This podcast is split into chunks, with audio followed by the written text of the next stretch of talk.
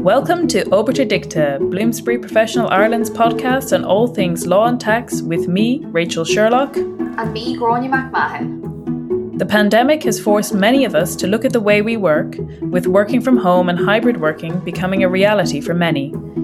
Presenting opportunities and challenges as we emerge from the COVID 19 pandemic, the world of work has fundamentally changed.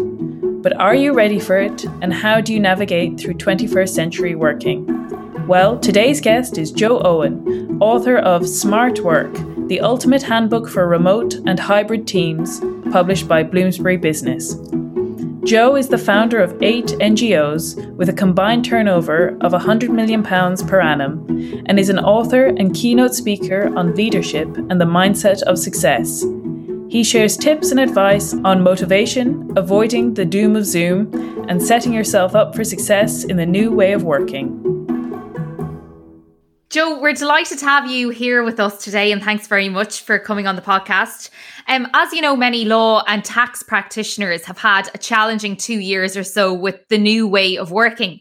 But is it the case that it's not a temporary shift? Like you're saying in your book, it's a paradigm shift, and the future belongs to those who make the transition successfully. Look, the, the pandemic has been very traumatic for a lot of people.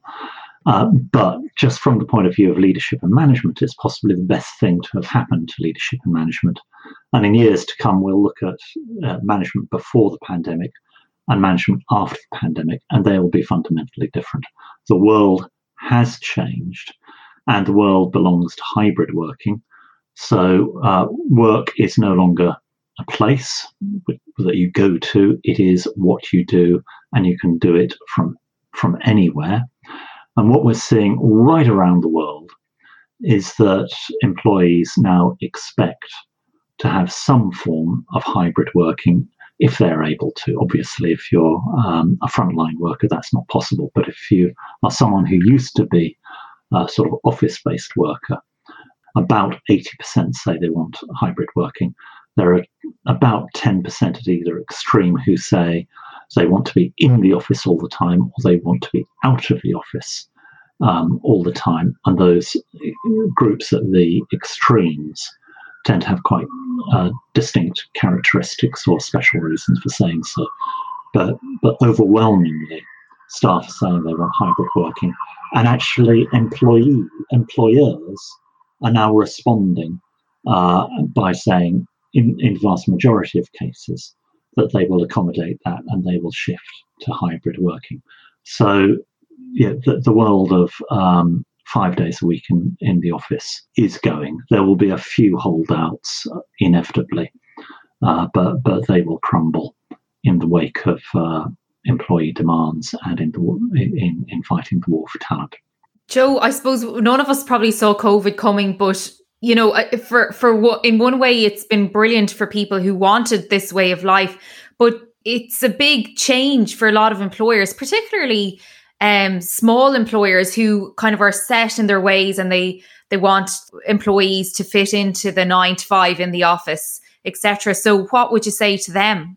There are some employers, and I think some investment banks in particular, who are mandating that all their staff need to come back into the office all the time. My message to them is they can win the battle, but they will lose the war.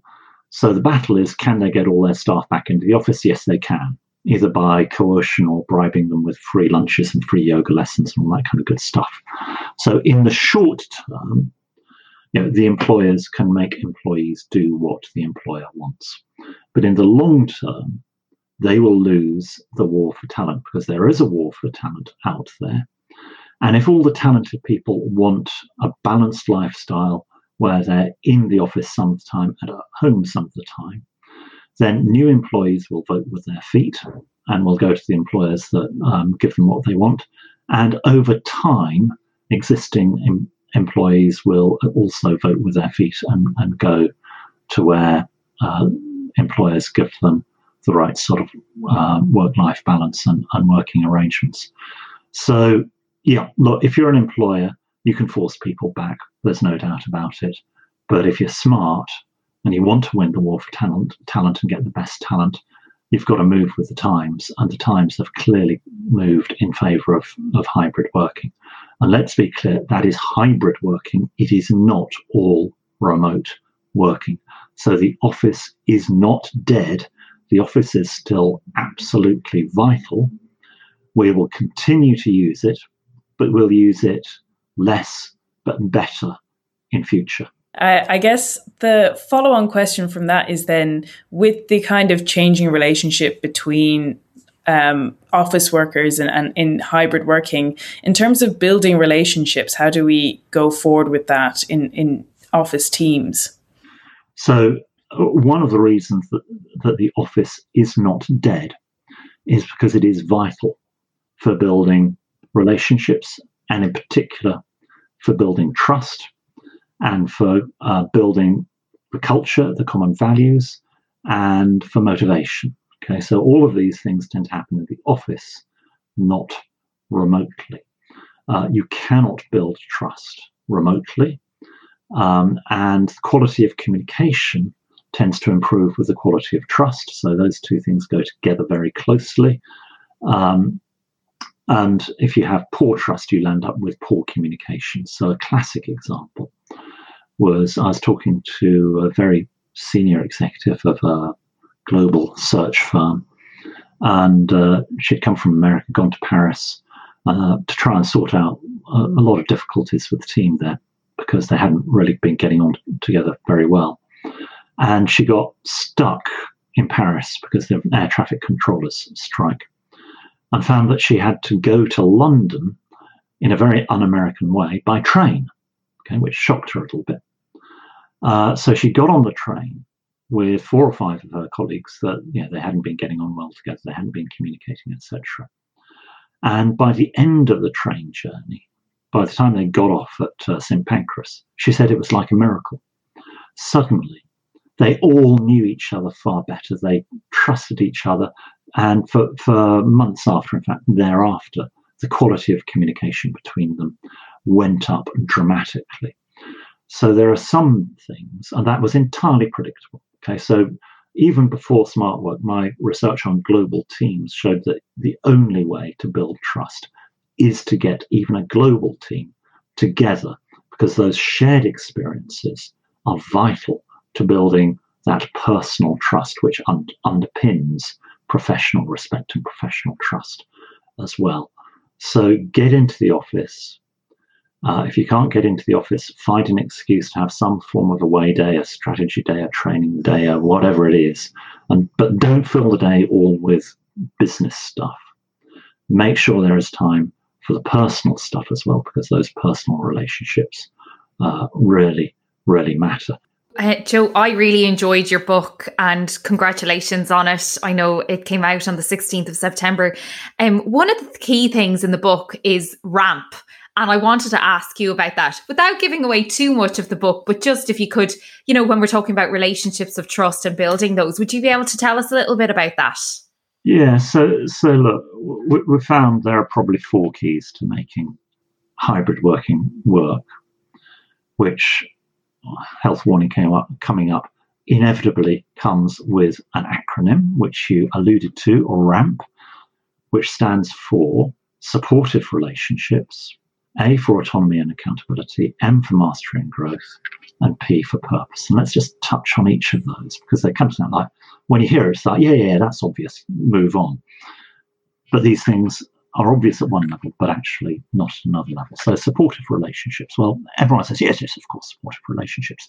Actually, that's a sea change because the old paradigm actually has been around command and control, uh, however much we like to say otherwise the office was actually a paradise for control freak managers because you could interfere, sorry, help your team at will, whether they wanted the help or not, um, because you know, they were there in front of you. You can't be a control freak manager when you don't even know what your team is wearing beneath the waist. Um, you can't see them, you can't hear them. Shock horror, you've actually got to trust your team to do the right thing while you're not looking and hearing and seeing what they do. That is a massive, massive change. So we're moving from a world of command and control to trust and influence in which you have to be able to support your team because the team needs support. When people are working remotely, it's very easy for them to, to get burnt out, stress out, and drop out. So again, yeah, this this changes the paradigm. And it's not just you supporting the team, you've got to help the team support each other as well. You've got to put in those peer peer networks. So it's a very different way of thinking about things. Autonomy and accountability. Look, yeah, professionals hate being micromanaged. They probably think that they can do your job better than you can if they think your job is relevant anyway. So in the past, managers had to make things happen through people they controlled. Okay, nice, simple world. In this new world, you as a manager have to make things happen through people you don't control, in other words, suppliers and customers and people in other departments, or through people who don't want to be controlled, in other words, professionals. So that changes everything. So that's the world of autonomy. Now, the good news is, and the bad news is accountability, because accountability actually marches hand in hand with autonomy. Professionals crave autonomy they actually shy away from accountability. They don't like being held to account. But you then turn that around and say to professionals, okay, so if you don't want accountability, do you like completely ambi- ambiguity where you're unsure of your goals, unsure of what you're meant to achieve? And suddenly the professionals go into a complete panic. Professionals hate ambiguity. So actually, the the the obverse of uh, that is to create clarity and certainty around what they're meant to do and achieve. Hello, that's called accountability. So ambiguity and accountability, yeah, those two, sorry, autonomy and accountability are really important for um, remote working. You're forced into autonomy when people are working remotely, but accountability, clarity, absolutely has to go with it. Mastery is important. Look, mastery and growth. We can't be motivated if we haven't got the skills to do the job and we're not growing to acquire the skills we want for the job that we want next. So mastery and growth are absolutely vital. Um, firms all say yes, yes, all, all very important.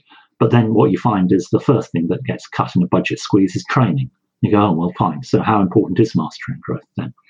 And in practice, mastery and growth is not about formal training. It's about the informal training and everyone learning their uh, personal secret source of success about this is what works for me in my context. Now, that unfortunately is a random walk of experience. You bump, you know, bump into good role model, models, bosses, and experiences, you sort of accelerate your career. You bump into bad bosses, role models, and experiences, and, and you land up in a career dead end.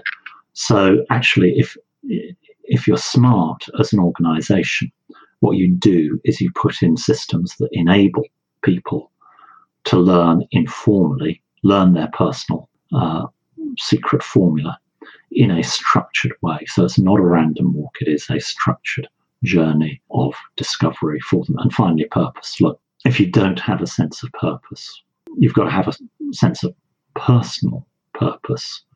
You have to craft your own job. You have to think of your own job and think, well, what, what is the benefit that I'm delivering? And once you understand the benefit that you're delivering, even if you're someone who's cutting code in the bowels of the risk organization, you'll suddenly think, actually, I'm not just sort of cutting code um, for an organization that's hated, for a function that's hated in within that organization. I'm doing something of real national importance, and I've got to get this right. Okay? So, yeah, think carefully about your job and you'll probably discover it is important. It is making a difference to people. And if you understand that, then even the, the routine drudgery that every job involves at some point, even that has, has meaning. You know, get those four things in place, and you are well on the way to having you know, a successful hybrid uh, working environment. No, that's wonderful. And I think I was just, when you were talking there, I was reminded how the accountability, the purpose, all of those things are really tied up with with motivation. And I think that was something that you said um, is again quite different in a hybrid setting and in a remote setting. Yeah. And maybe you can just talk a little so, bit so about. Yeah, motivation is really tough. So um, I'm going to give you two bits on this. Uh, first of all, within the office, you remember the old days in the office? Uh, my research on, on leaders showed that um, motivation is ranked as being very important as a leadership quality. And 67% of leaders think they're good at motivation. Fine. I then asked the team members how well they think their bosses do at motivation. And the answer came back 32% reckon that their bosses are any good at motivation. So even within the office, there is a massive motivation gap between what bosses think they do and what teams uh, think their bosses actually achieve. We know that motivating remotely is far, far harder. The first person to work out how to motivate by email will make a fortune, and it's a fortune that's unlikely to be made. So the challenge for bosses is how do you motivate people by uh, remotely? My very simple response is your job is not to motivate your team. So your job is not to be motivational and inspirational and stand on your desk at the end of the week and deliver a motivational speech and to go rah rah rah during the week. That doesn't work. Okay. Um, and, and furthermore, it puts completely unrealistic expectations on what a manager can or cannot do. Instead, what you as a manager have to think about doing, and you as a management team have to think about doing, is putting in the conditions under which people will rediscover their intrinsic motivation. Okay? Because you cannot tell people to be motivated, to be positive, or to be happy. These things come from within. So all you can do is create the conditions under which people rediscover their intrinsic motivation. And in fact, the four conditions for intrinsic motivation are again RAMP supportive relationships, autonomy and accountability, mastery and growth, and purpose. And if someone has those four things, they're going to feel highly motivated, and a highly motivated team is usually a high performing team as well. And it's also tends to be a team which has high resilience because they will you know, overcome all those obstacles uh, that inevitably come up relatively easily. Whereas a low motivated team will have low resilience and low performance. Um, so, so your job is not to motivate directly, but it's to put in the conditions under which your team will rediscover their intrinsic motivation. And believe me, all professionals, all professionals have pride in what they do and they want to do a good job. So let them do a good job, which, which incidentally goes back to the autonomy thing if you want to manage the way to manage a good professional is to manage them less because they want to overachieve, they want to over deliver, they want to do a good job. So step back and let them. And the chances are they will go, go through hell and high water to do well for you. And that leads to a huge challenge with remote working. Because when the professional is in the office, they can always check about you know, what does good look like? What are the real expectations uh, involved in this piece of work? What is enough?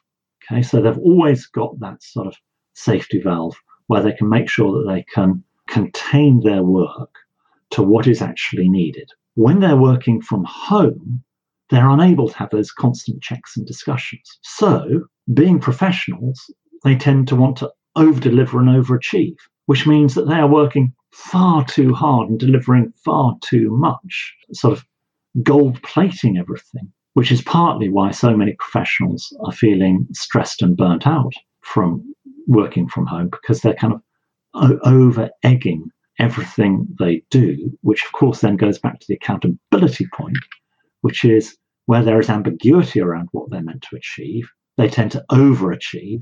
Whereas if they can have clarity about what they're meant to achieve, the high accountability and low, low ambiguity, then suddenly they can relax and focus much more clearly on what they're meant to do. I think that's spot on. And I suppose maybe then the thing that I wanted to move into is, I guess, some practical tips for people working from home, whether they're on the end of the spectrum of saying that they're overworking or maybe a bit paranoid, or maybe they're on the other end of the spectrum where they're homeschooling as well and they have other distractions and, and trying to stay focused. So, like, just in terms of creating healthy and productive rhythms within the day. When you work from home, you never leave work. So there is no work life balance, and that's very stressful. So you have to create boundaries between work and home. I've seen a couple of people do this in a very creative way when they were working 100% remotely. First thing in the morning, what they'd do is they'd leave their home, even during lockdown. They'd go for a walk around the block. And when they came back to their front door, that would now be the door to their office. And they'd go in and they'd be on and they'd be working. And then at the end of the day, they'd put away all their work work stuff. So there's one person who was working at the end of her bed. And at the start of the day, she'd put a little rug out on the end of the bed. That's my sort of work area. And yeah, get her computer out. At the end of the day, she'd put the rug, rug back and put the computer out, out of sight and out of the way. She then left the flat, went for a walk around the block again. And when she came back through the front door, she was back home. All the work stuff was gone and she could relax. Create really clear boundaries between work and home. Now, that doesn't work unless the whole team makes it work. Because if you're now, if you get back to your home and suddenly you're getting an urgent call from your boss saying, Could you just, I only need this just for tomorrow morning, bang goes whole work life balance. So, as a team, you need to agree what the rules of engagement are. You need to create a little team charter. Now, when you're in the office, you don't need to do that because it's very obvious what the rules of engagement are. You just assume it by osmosis. It all happens. Everyone kind of knows how it works. But when you're working remotely, you don't have that process of discovery. So you have to be much more purposeful and deliberate. And you have to recreate that process of discovery. So hold a little workshop. Some people call it a methods adoption workshop or whatever it is, where you ask all the questions about how do we want to work together? And one of the critical questions are what are our core working hours? So let me give you an example. One team came up with core working hours of 10 till 3. And you can, well, that doesn't sound like very much. But during those hours, everyone was available for Zoom calls and everything. So it tended to be you know, really full on. And then the other working hours for most of the team members were 7 till 8 o'clock in the morning and 8 till 10 o'clock in the evening. And you go, well, that, that, that's all a bit bizarre, isn't it? What was going on was you know, a lot of those team members had caring responsibilities, especially children. So what they'd done was to say, right, eight till ten, I can be, you know, sorting out the children, going to school, and all that.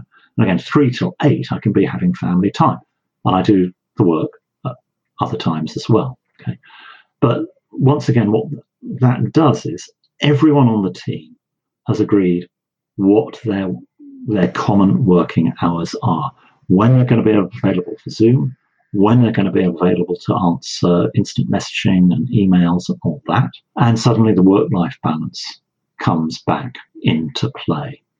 So create those boundaries both individually and as a team, and then stick to them. And as a manager, you've got to role model that as well. So another tip is to be really clear about what you're meant to achieve every day so that you don't have that crushing ambiguity that, that can be really, really difficult to deal with. And once you're clear about what you're meant to do during the day, do short interval scheduling. Set yourself a goal for the next 20 minutes, 30 minutes, maybe 40 minutes, and don't allow any, any distractions during that time. Once you've done that 20, 30, 40 minute sprint, really focused, then you can say, right, I'll give myself a break. I'll go and make a cup of tea. I'll have a biscuit. I'll go and talk to the dog. I'll go and get onto social media for five, ten minutes. So again, it's creating little boundaries and breaks during the day so that you can stay refreshed. But also when you're working, you work and you stay focused and you achieve something. As a team, you can help that. So here's what you can do as a team. At the start of every day, hold a YTB meeting. What's that? Right. It's a meeting where each team member has 90 seconds, if you're generous, two minutes, to say three things. YTB. This is what I did yesterday. Why? This is what I'm going to do today. T. And here are the blockers that I'm facing today. This is where I need help. Right. So, very quickly at the start of the day, everyone knows what everyone else is doing. And so an awful lot of that noisy communication that happens during the day saying, oh, could you just remind me, what are you doing about this? Are you doing that? uh, who's doing this? Who's responsible for that? All that noise has gone because, and, and all those interruptions have gone because everyone knows what everyone else is doing. So that's the first benefit. Second benefit each team member is really clear about what they've got to achieve. They've got that accountability. They haven't got ambiguity. They've got clear accountability for what they're going to do. And so they can organize their day and they can stay focused. That's great. And the team manager is now in a wonderful position because she can now go, she's got an accountability mechanism. She can check, has everyone done yesterday what they said they were going to do to yesterday? Are they doing today what I think they need to be doing today, or do I need to amend that? And thirdly, she knows where she needs to invest her time to help and support team members because she knows where all those blockers are. So, something as simple as that YTB meeting, a very short, sharp, crisp meeting at the start of the day, gets everyone off to a flying start. And you can sort of manage the day much, much better. Can we ask about Zooms? And you go on about the doom of Zoom. And I think a lot of people have been kind of finding these online meetings that tr- sometimes drain your energy and you've no time for anything else. So, would you have any tips on that? Yeah, okay. So, Z- Zoom, I'm going to give you three tips, not one. Tip one boundaries. The reason Doom by Zoom happens is because we go straight from one Zoom meeting to another. You, you can't do that. You just get wrecked.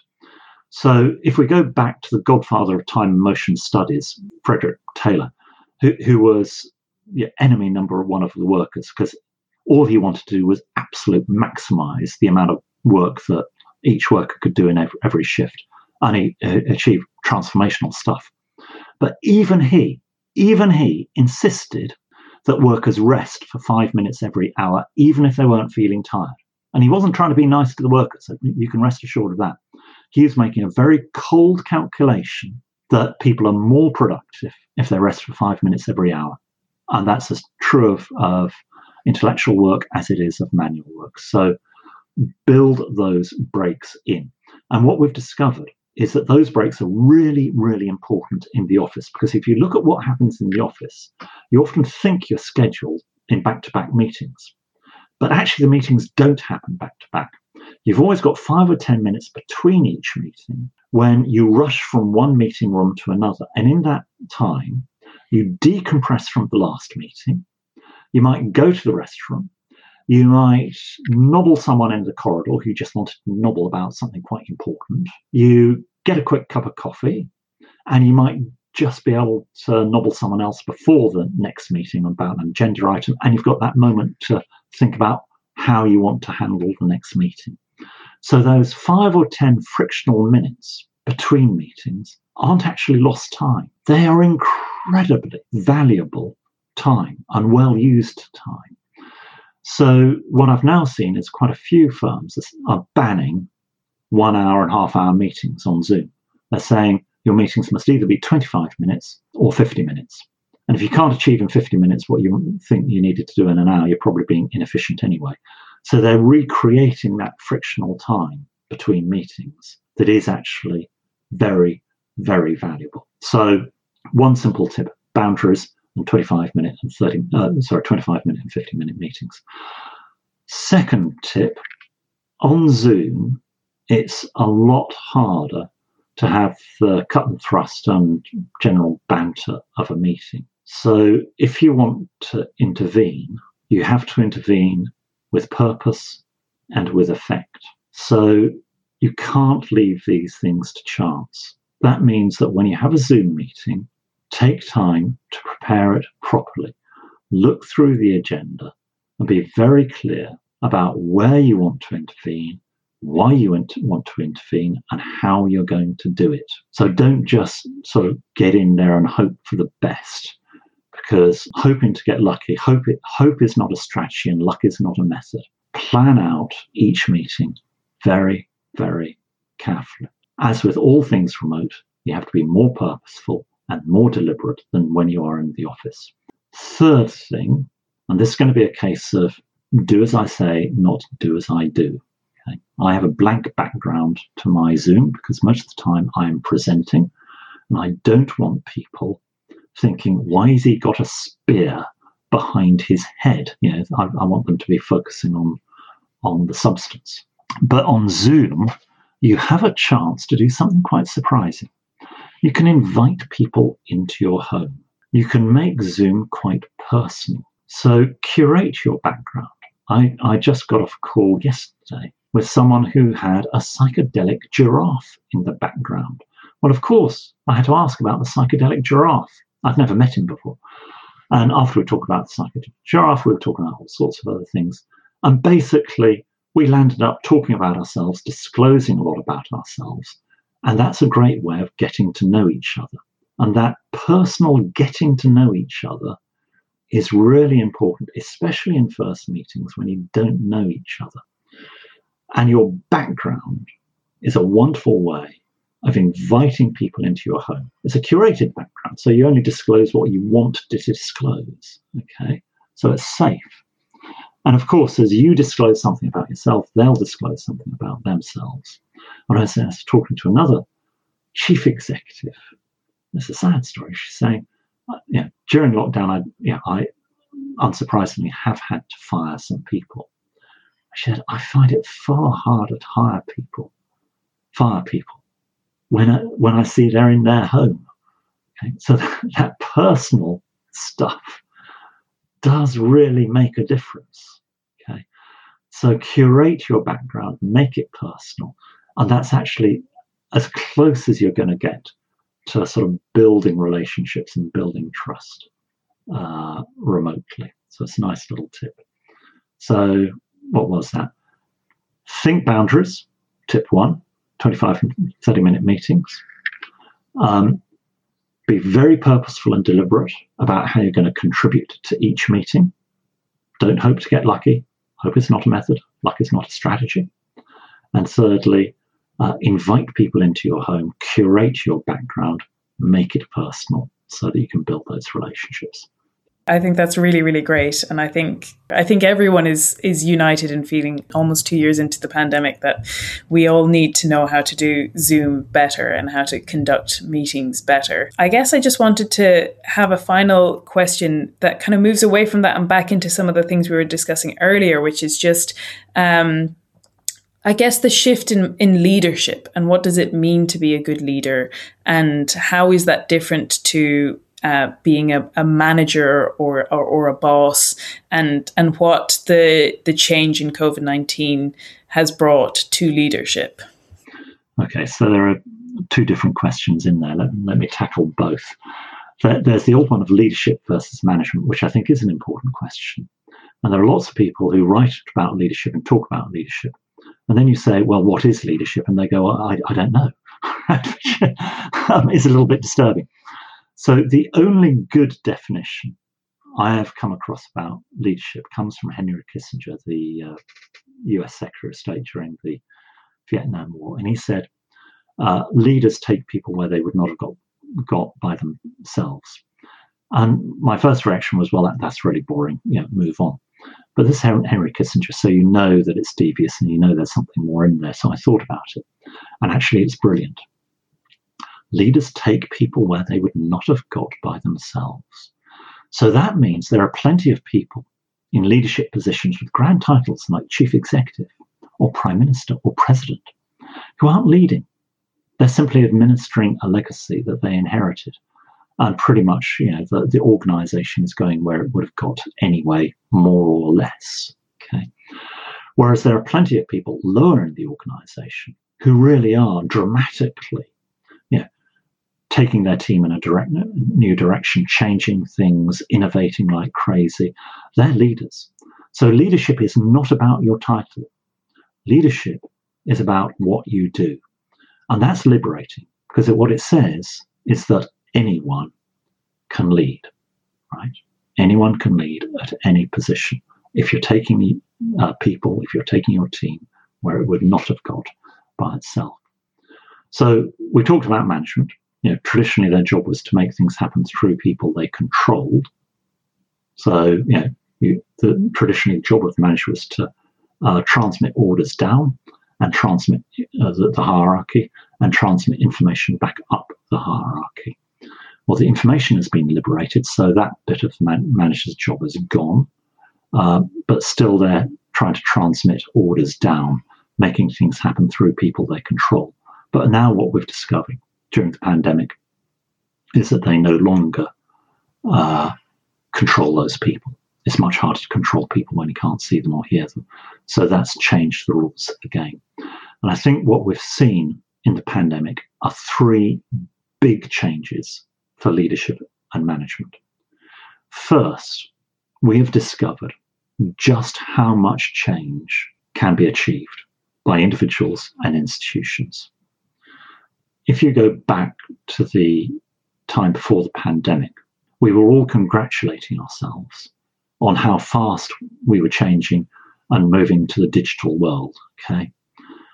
We now look back on that, and it was a walk in the park. It was a stroll in the park compared to what was achieved in one weekend in March last year. In one weekend, the overall book about how work was organized and how work got delivered was ripped up. And the next week, we were working in a completely different way. So that's how fast and how far we can change if we want to. So the challenge for managers now is are you going to sustain that pace of change? Or are you going to quietly go back into the comfort zone of slow and incremental change that happened before the pandemic? But the problem with uh, comfort zones is they very quickly become uncomfortable when the rest of the world is changing and charging ahead. So leaders now have this real, real challenge. What do you need to change? What are the other assumptions about work that you should be challenging and changing? How do you change them? Because you've got staff who probably are a bit stressed and a bit burnt out at the moment and probably aren't ready for yet more radical change. So this is where, as a leader, you're really going to start earning earning your crust, And it's a big challenge and big opportunity. Some will step up, others won't. So that's the first change, uh, big change, challenge change. The, the, the second change is that we've discovered that everything is far harder. Managing is far harder on a remote team. Um, so the stakes have been raised dramatically, and managers have to be far more purposeful and deliberate about everything they do. That's good news because it means the quality of management has to rise, that's you know, everyone benefits. Again, some managers will rise to the challenges, others won't. Um, when I say everything is harder, we talked about motivation uh, being far harder earlier. Let me give you one other example goal setting. Now, goal setting is like, well, that, that's management 101. How, how hard can that be? Surely, you know, we all know who, how to do that, and we do. But what we've discovered in the office is how goals are set if it's a significant goal. You don't just say, well, do this, and it's all happens. There's a discussion that then starts up. And it's a, that discussion is a process of discovery, not just about the what of the goal, but the why and the context. So, why is this important? Who wants it? What were the options? How are we going to do this? How does this sit with my other priorities? Are there other ways we could do it? There's a whole long discussion, series of discussions that happen in which the real nature of that goal and how it's going to be delivered is unveiled. And that process of discovery is really important for both blowing away the ambiguity of the goal and creating clear accountability, but also creating a sense of ownership around that goal. Now, when you try and do that online, that process of ad hoc discovery, it doesn't happen. You can convey the what of the goal very, very easily. I mean, that, that any numpty can do that. Right? But conveying the why and the context and creating that process process of discovery is far, far harder. And your challenge as a manager is your team aren't mind readers. Yet you have probably already gone through that process of discovery. You've understood it, you've un- internalized it. But because your team aren't mind readers, they can't they can't internalize it unless you go through that slightly messy process of discovery. So that's a you know, simple example of how everything on a remote team is far harder. And as managers, you have to be far more purposeful and deliberate about how you manage. And the office is a very forgiving place for mediocre management. If you make a mistake in the office, it's very easy to spot that you've made a mistake and you can normally resolve it very fast. If you make a mistake remotely, you probably won't even hear that you've made a mistake for the next 24 or 48 hours, by which time you know, that, that error has probably blown up out of all proportion. Okay? So it, it's, it's much slower to spot that you've made a mistake and it's much harder to fix. So again, yeah, the skills bar has been raised. So first to uh, challenge change. Second is everything is harder, and that's good news. The third change we've alluded to before, which is, uh, this is my favorite, the pandemic has put another nail in the coffin of command and control. Uh, the office was a paradise for control freak managers because they could interfere at will. Uh, you can't interfere at will when all your team is remote. It's much harder to do that. So you have to find ways of trusting your team to do the right thing even when you can't see them and even when you can't hear them. And that is an entirely new world in which managers have to new, learn a new set of skills, which aren't command and control. The new set of skills are around trust and influence. And that's liberating because in the world of com- command and control, your power is uh, constrained by your budget and your span of control. In the new world of trust and influence, your your formal power may still be constrained by your span of control and, and uh, budget, but actually your informal power is as, is as big as you want to make it. It is as big as your network of trust as in, and influence uh, becomes. So those that means that managers now have to learn not only a higher set, sorry, they not only have to improve their existing skill set, you know, motivation, goal setting, uh, workload management, etc. They also have to learn a new skill set the 21st century skill set of influence, trust, uh, and respect. And once once leaders acquire that skill set, it's great for them because their power is now unlimited, and it's great for their teams as well uh, because teams tend to respond to that sort of management. Certainly, professionals respond to that sort of management far better. Jo, that's been really helpful. And I think we've learned so much um, today speaking to you. I, I know personally I've taken a lot from this, and I'm sure Rachel has also. So thank you for that. Before we go, though, Rachel would like to ask you some questions in our quick fire roundup. Oh, all right. Here we go.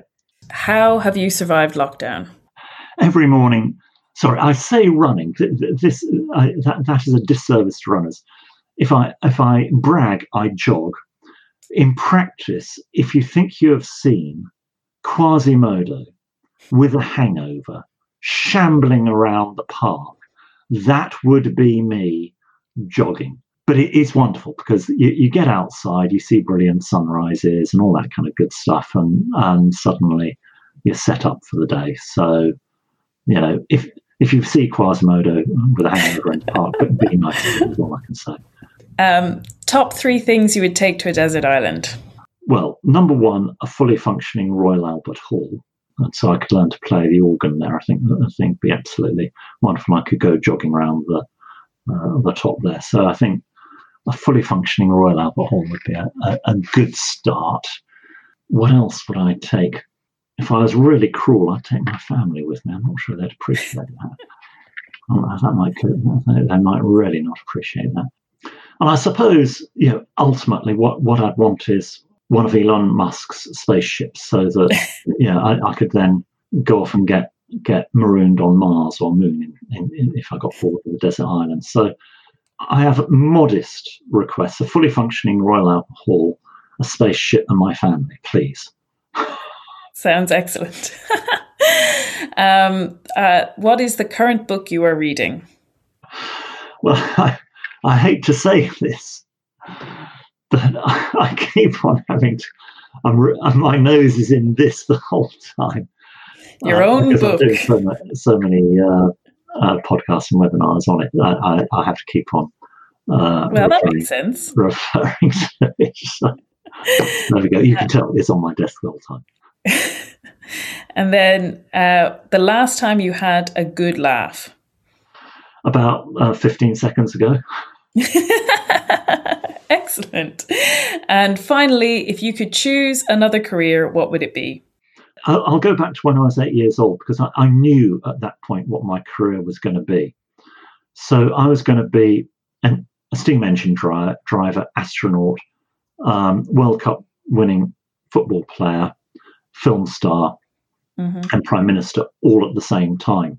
So, so I think, yeah, I, I will let my inner eight-year-old uh, loose and say, well, of course, you know that that is what I should be. All of those things at the well, same time, please. If you if you get stuck on that desert island, at least you can check your astronaut. yeah, I can at least do the astronaut bit, so that'll be all right. Wonderful. Thanks so much for joining us. It's been a real pleasure talking to you. All right, that's great. All Thanks, Jo. Well, that's it for another episode of Obiter Dicta. Thanks to Jo Owen for joining us. Jo's book, Smart Work The Ultimate Handbook for Remote and Hybrid Teams, published by Bloomsbury Business, is out now and is available from bloomsbury.com, all good bookshops, and Amazon. We look forward to bringing you another episode very soon.